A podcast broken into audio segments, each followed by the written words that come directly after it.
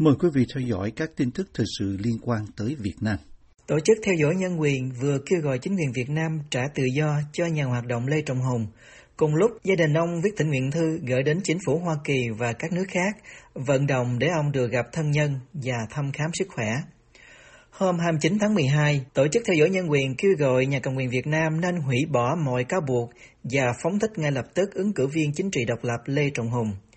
Ông Phil Robertson, Phó Giám đốc Á Châu của Tổ chức Theo dõi Nhân quyền cho biết trong một tuyên bố, nhà cầm quyền Việt Nam nên phóng thích cho ông Hùng ngay lập tức và vô điều kiện thay vì truy tố ông ấy.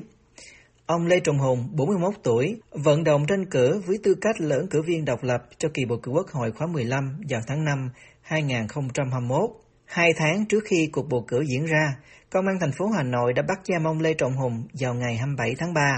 với cáo buộc tuyên truyền chống nhà nước, theo Điều một trăm mười bảy Bộ Luật Hình sự. Một tòa án ở Hà Nội dự kiến sẽ mở phiên xử ông vào ngày ba mươi mốt tháng mười hai. Ông đang phải đối mặt với bản án lên đến mười hai năm tù. Ông Robertson nói, việc bỏ tù các nhà hoạt động như ông Lê Trọng Hùng, người dám đứng ra tranh cử với tư cách là ứng cử viên độc lập, cho thấy cuộc bầu cử ở Việt Nam đã bị dàn dựng đến mức nào. Ông cho biết thêm, chính quyền Việt Nam tàn nhẫn, trừng phạt bất kỳ ai dám thách thức mình, và ông Lê Trọng Hùng lại là một nạn nhân nữa của chính sách đàn áp ấy. Khi mà giới lãnh đạo của đất nước chưa cho phép bầu cử tự do và công bằng, thì Đảng Cộng sản Việt Nam vẫn cứ thoải mái làm tùy ý và dân chúng chỉ biết chịu trận mà thôi. Từ Hà Nội, bà Đỗ Lê Na, vợ của ông Hùng, cho vê o a biết rằng gia đình vừa gửi thỉnh nguyện thư kêu gọi chính phủ Hoa Kỳ, Liên hiệp châu Âu và những quốc gia khác can thiệp vào trường hợp của chồng bà. Bà nói, họ đã bắt chồng tôi và giam trong vòng chín tháng nay và phải đối diện với một mức án phạt tù cao như thế thì rất là bất công, và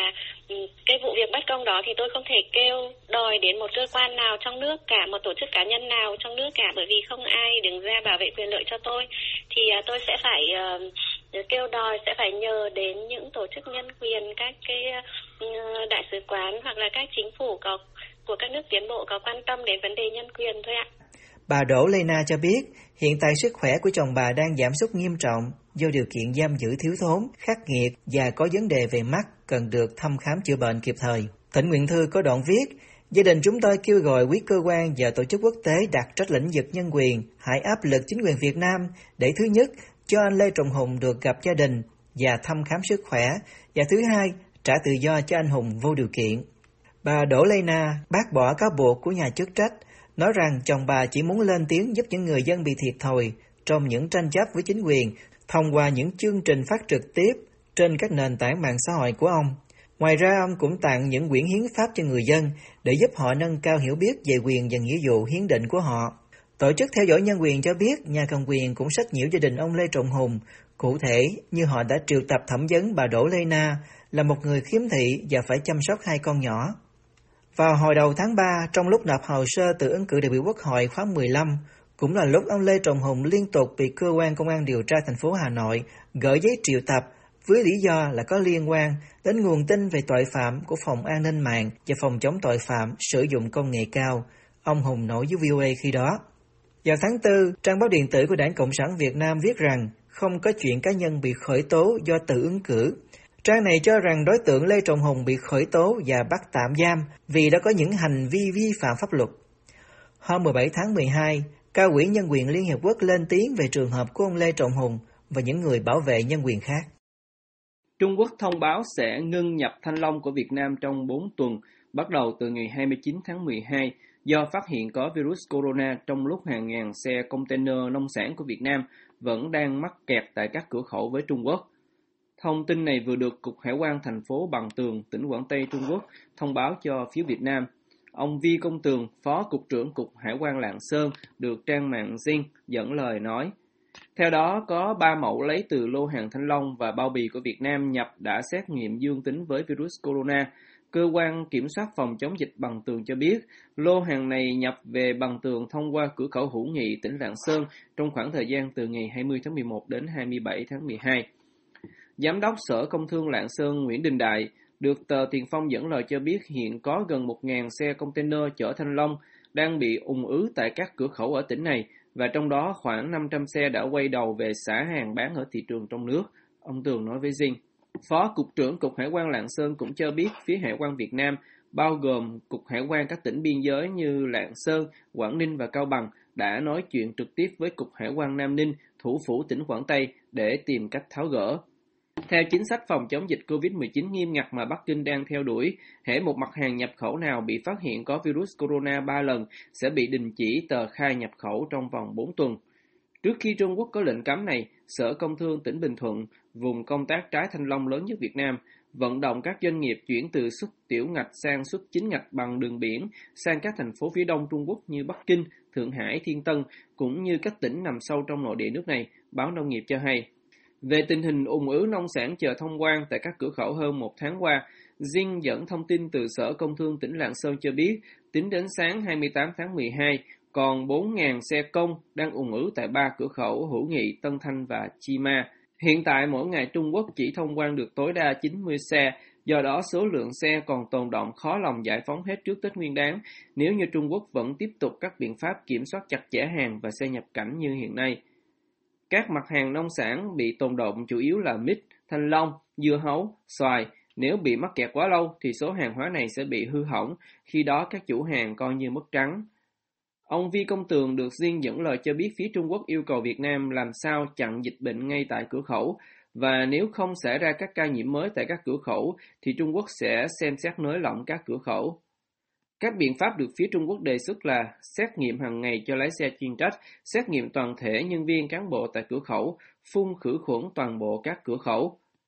Trong một cuộc phỏng vấn trước đây với vê o a, ông Võ Tấn Lợi, giám đốc công ty Phương Ngọc Cái Bè, vốn chuyên xuất hàng trái cây đi Trung Quốc, cho biết do chi phí thấp, thị trường lớn, giá thu mua cao, yêu cầu không quá khắt khe, nên các mặt hàng nông sản Việt Nam lệ thuộc vào thị trường Trung Quốc đến bảy mươi đến tám mươi phần trăm. Hôm hai mươi chín tháng mười hai, chính phủ Việt Nam loan báo tổng sản phẩm quốc nội của nước này trong năm hai nghìn không trăm hai mươi mốt chỉ tăng hai phẩy năm mươi tám phần trăm, thấp hơn mức hai phẩy chín mươi mốt phần trăm của năm hai nghìn không trăm hai mươi, và đây cũng là mức tăng thấp nhất trong thập kỷ qua. Tổng cục Thống kê vừa họp báo về tình hình kinh tế xã hội năm hai nghìn không trăm hai mươi mốt. Theo đó, trong quý bốn, tăng trưởng kinh tế là năm phẩy hai mươi hai phần trăm, quý ba âm sáu phẩy không hai phần trăm, quý hai tăng sáu phẩy bảy mươi ba phần trăm, quý một tăng bốn phẩy bảy mươi hai phần trăm. Tính chung cả năm, giê đê pê của Việt Nam chỉ tăng hai phẩy năm mươi tám phần trăm. Trang Tuổi Trẻ dẫn lời bà Nguyễn Thị Hương, Tổng cục trưởng Tổng cục Thống kê, nhận định rằng nguyên nhân tụt giảm là do dịch covid mười chín ảnh hưởng nghiêm trọng đến mọi lĩnh vực của nền kinh tế, đặc biệt là trong quý ba, nhiều địa phương trọng điểm phải thực hiện giãn cách xã hội kéo dài.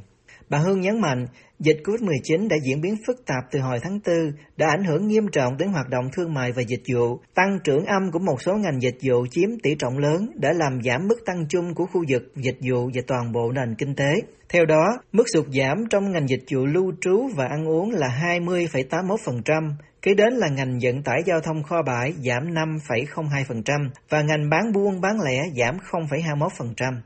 Tuy nhiên, cơ quan thống kê của Việt Nam cho rằng đây là một thành công lớn trong việc vừa phòng chống dịch bệnh, vừa duy trì sản xuất kinh doanh. Cũng theo Cục Thống kê Việt Nam, chỉ số giá tiêu dùng xê pê i năm hai nghìn không trăm hai mươi mốt tăng một phẩy tám mươi bốn phần trăm so với năm trước. Đây là mức tăng thấp nhất kể từ năm hai nghìn không trăm mười sáu. Tỷ lệ thất nghiệp hai nghìn không trăm hai mươi mốt của lao động trong độ tuổi là ba phẩy hai mươi hai phần trăm, trong đó tỷ lệ thất nghiệp ở khu vực thành thị là bốn phẩy bốn mươi hai phần trăm, khu vực nông thôn là hai phẩy bốn mươi tám phần trăm.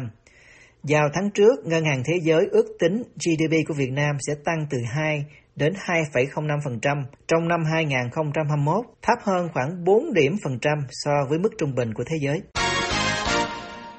Tầm quan trọng chiến lược của Hà Nội đối với Hoa Kỳ và các đồng minh của Mỹ đã cho phép Đảng Cộng sản nhiều hơn cơ hội để bịt miệng những người bất đồng chính kiến, theo nhà báo David Hutt.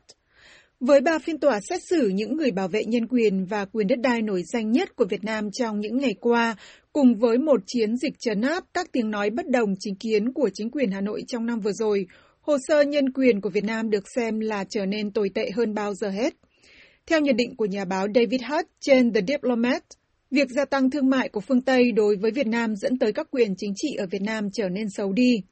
Chỉ trong ba ngày liên tiếp từ mười bốn đến mười sáu tháng này, các tòa án của Việt Nam đã tuyên phạt tổng cộng ba mươi lăm năm tù giam cho nhà báo bất đồng chính kiến nổi danh nhất của Việt Nam Phạm Đoan Trang, cùng hai nhà tranh đấu vì quyền đất đai Trịnh Bá Phương và Nguyễn Thị Tâm, cũng như nhà hoạt động nhân quyền chống Trung Quốc Đỗ Nam Trung. Sau các bản án này, các chính quyền phương Tây gồm Mỹ và Liên minh châu Âu cùng một loạt các tổ chức nhân quyền quốc tế đã lên án chính quyền Hà Nội và kêu gọi việc phóng thích những người mà họ cho là bị kết án tù chỉ vì thực hiện các quyền tự do ngôn luận một cách ôn hòa. Nhưng chính quyền Việt Nam vẫn im lặng và dường như không bị ảnh hưởng gì trước những lời lên án đó. Trong số những người vừa bị kết án, bản án chín năm tù dành cho nhà báo độc lập Phạm Đoan Trang, người được Tổ chức Phóng viên Không biên giới trao giải tự do báo chí, gây chú ý nhiều nhất. Bộ Ngoại giao Mỹ cùng Anh và Canada đã ngay lập tức kêu gọi chính phủ Việt Nam trả tự do cho bà Trang và cho phép mọi người dân Việt Nam tự do bày tỏ quan điểm mà không sợ bị trả thù. Tuy nhiên, theo nhà nghiên cứu Bill Hayton của Viện Chatham House ở Anh, từng có thời gian làm báo ở Việt Nam, bản án này là một ngón giữa khổng lồ, tức cử chỉ tục tĩu bày tỏ sự khinh thường của Bộ Công an Việt Nam đối với những người chỉ trích hồ sơ nhân quyền của Việt Nam ở Mỹ và những nơi khác. Bà Trang bị Công an thành phố Hồ Chí Minh bắt giữ vào ngày sáu tháng mười năm ngoái, chỉ vài giờ sau khi các quan chức Mỹ và Việt Nam gặp nhau để thảo luận về nhân quyền và tự do ngôn luận. Các nhà lãnh đạo Việt Nam biết rằng họ có thể bỏ tù những nhà hoạt động như bà Trang vì Việt Nam đã trở thành một phần quan trọng trong chiến lược của các cường quốc bên ngoài ở Đông và Đông Nam Á, ông Hayton nói với The Diplomat. Việt Nam trong năm vừa qua trở thành một trong hai quốc gia Đông Nam Á duy nhất bên cạnh Singapore được cả Phó Tổng thống Mỹ Kamala Harris và Bộ trưởng Quốc phòng Lloyd Austin tới thăm. Các chuyến thăm này cho thấy tầm quan trọng ngày càng tăng của Việt Nam trong chiến lược của Mỹ để gắn kết với khu vực châu Á-Thái Bình Dương nhằm đối trọng với sự ảnh hưởng ngày càng lớn của Trung Quốc. Mặc dù trước đó trong năm, các tổ chức nhân quyền nhiều lần lên tiếng chỉ trích chiến dịch đàn áp, bắt bớ và bỏ tù những tiếng nói bất đồng chính kiến trước và sau kỳ Đại hội Đảng mười ba ở Việt Nam. Nhiều nhà bình luận đã cáo buộc các chính phủ phương Tây không làm gì để đối đầu với Việt Nam, hiện là đối tác thân cận của phương Tây vì lập trường chống lại sự bành trướng của Trung Quốc trên Biển Đông, cũng như tầm quan trọng về kinh tế và vị trí then chốt trong chuỗi cung ứng toàn cầu, về hồ sơ nhân quyền tồi tệ của quốc gia Đông Nam Á, theo nhà báo Hutt. Tuyên bố ngầm mà nhiều chính phủ phương Tây đưa ra là khi họ giao thương nhiều hơn với Việt Nam và khiến Hà Nội ngày càng phụ thuộc vào các liên kết kinh tế với các xã hội tự do, thì họ sẽ có thêm đòn bẩy để gây áp lực buộc Đảng Cộng sản Việt Nam phải cải cách chính trị có chủ đích. Tuy nhiên, theo nhà báo Hutt nhận định trên The Diplomat, cái gọi là thay đổi thông qua thương mại đã không có tác dụng. Một báo cáo do Tổ chức Ân xá Quốc tế công bố cuối năm ngoái cho rằng có khoảng một trăm bảy mươi tù nhân lương tâm hiện đang bị giam giữ tại Việt Nam, một con số cao kỷ lục trong lịch sử gần đây, mặc dù Hà Nội luôn phủ nhận về việc giam giữ các tù nhân lương tâm ở Việt Nam. Dự án tám mươi tám khẳng định rằng hiện có hai trăm mười bảy nhà hoạt động đang bị cầm tù và ba trăm lẻ sáu người khác đang gặp nguy hiểm. Freedom House trong một khảo sát mới nhất về các quyền chính trị trên toàn thế giới, đã hạ điểm số của Việt Nam xuống mười chín trên một trăm, tức thang điểm thấp thứ hai ở Đông Nam Á chỉ sau Lào, một quốc gia cũng theo Cộng sản. Trường hợp của Việt Nam, theo nhận định của nhà báo Hutt, cho thấy Mỹ đang thực hiện một cách tiếp cận hai hướng. Các quốc gia có đồng quan điểm hoàn toàn hoặc phần nào với sự cạnh tranh của Washington trước Trung Quốc như Việt Nam lại được nương nhẹ về sự độc tài và vi phạm nhân quyền hơn các quốc gia ở phía bên kia của sự kình địch này. Campuchia, nước đang có quan hệ gần gũi với Trung Quốc, là một ví dụ. Thủ tướng Campuchia Hun Sen tuần trước đã đưa ra quan điểm này và cùng lúc tờ Khmer Times có bài viết cho rằng Mỹ là nước đòi dân chủ từ Campuchia nhưng lại có quan hệ cực kỳ thân thiết với Việt Nam Cộng sản.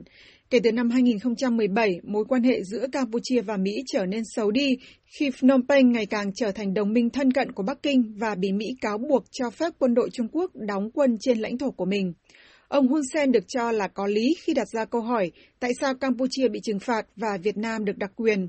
Tổng thống Barack Obama vào năm hai không một sáu đã dỡ bỏ lệnh cấm vận vũ khí sát thương đối với Việt Nam, trong khi vào đầu tháng này, Tổng thống Joe Biden đã áp đặt lệnh cấm vận vũ khí đối với Campuchia. Theo nhận định của nhà báo Hutt, người từng có thời gian làm việc ở Phnom Penh, dù Campuchia có các vi phạm nhân quyền, nhưng Việt Nam có một hệ thống chính trị độc tài hơn và là một kẻ vi phạm nhân quyền tồi tệ hơn. Ông Hutt còn là một thành viên của Viện Nghiên cứu Trung Âu về các vấn đề châu Á, cho rằng khi Việt Nam ngày càng trở nên không thể tách rời với các mục tiêu chiến lược của Mỹ, thì Washington sẽ càng phớt lờ sự đàn áp chính trị ở Việt Nam. Nói cách khác, nếu Việt Nam không phải là một phần quan trọng trong chiến lược Ấn Độ Dương-Thái Bình Dương của Mỹ, thì khó có thể tưởng tượng được rằng Washington sẽ không chỉ trích nhiều hơn về sự đàn áp nhân quyền của chính phủ Hà Nội. Việt Nam được xem là luôn đu dây giữa Mỹ và Trung Quốc khi không ngả hẳn về bên nào, và theo nhận định của nhà báo Hutt, Washington không thể mạo hiểm đẩy mạnh nhân quyền để rồi sẽ đánh mất Hà Nội vào tay Bắc Kinh.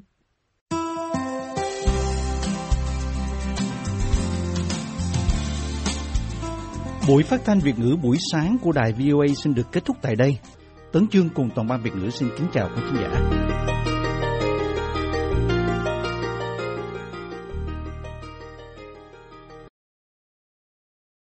This program has come to you from the Voice of America, Washington.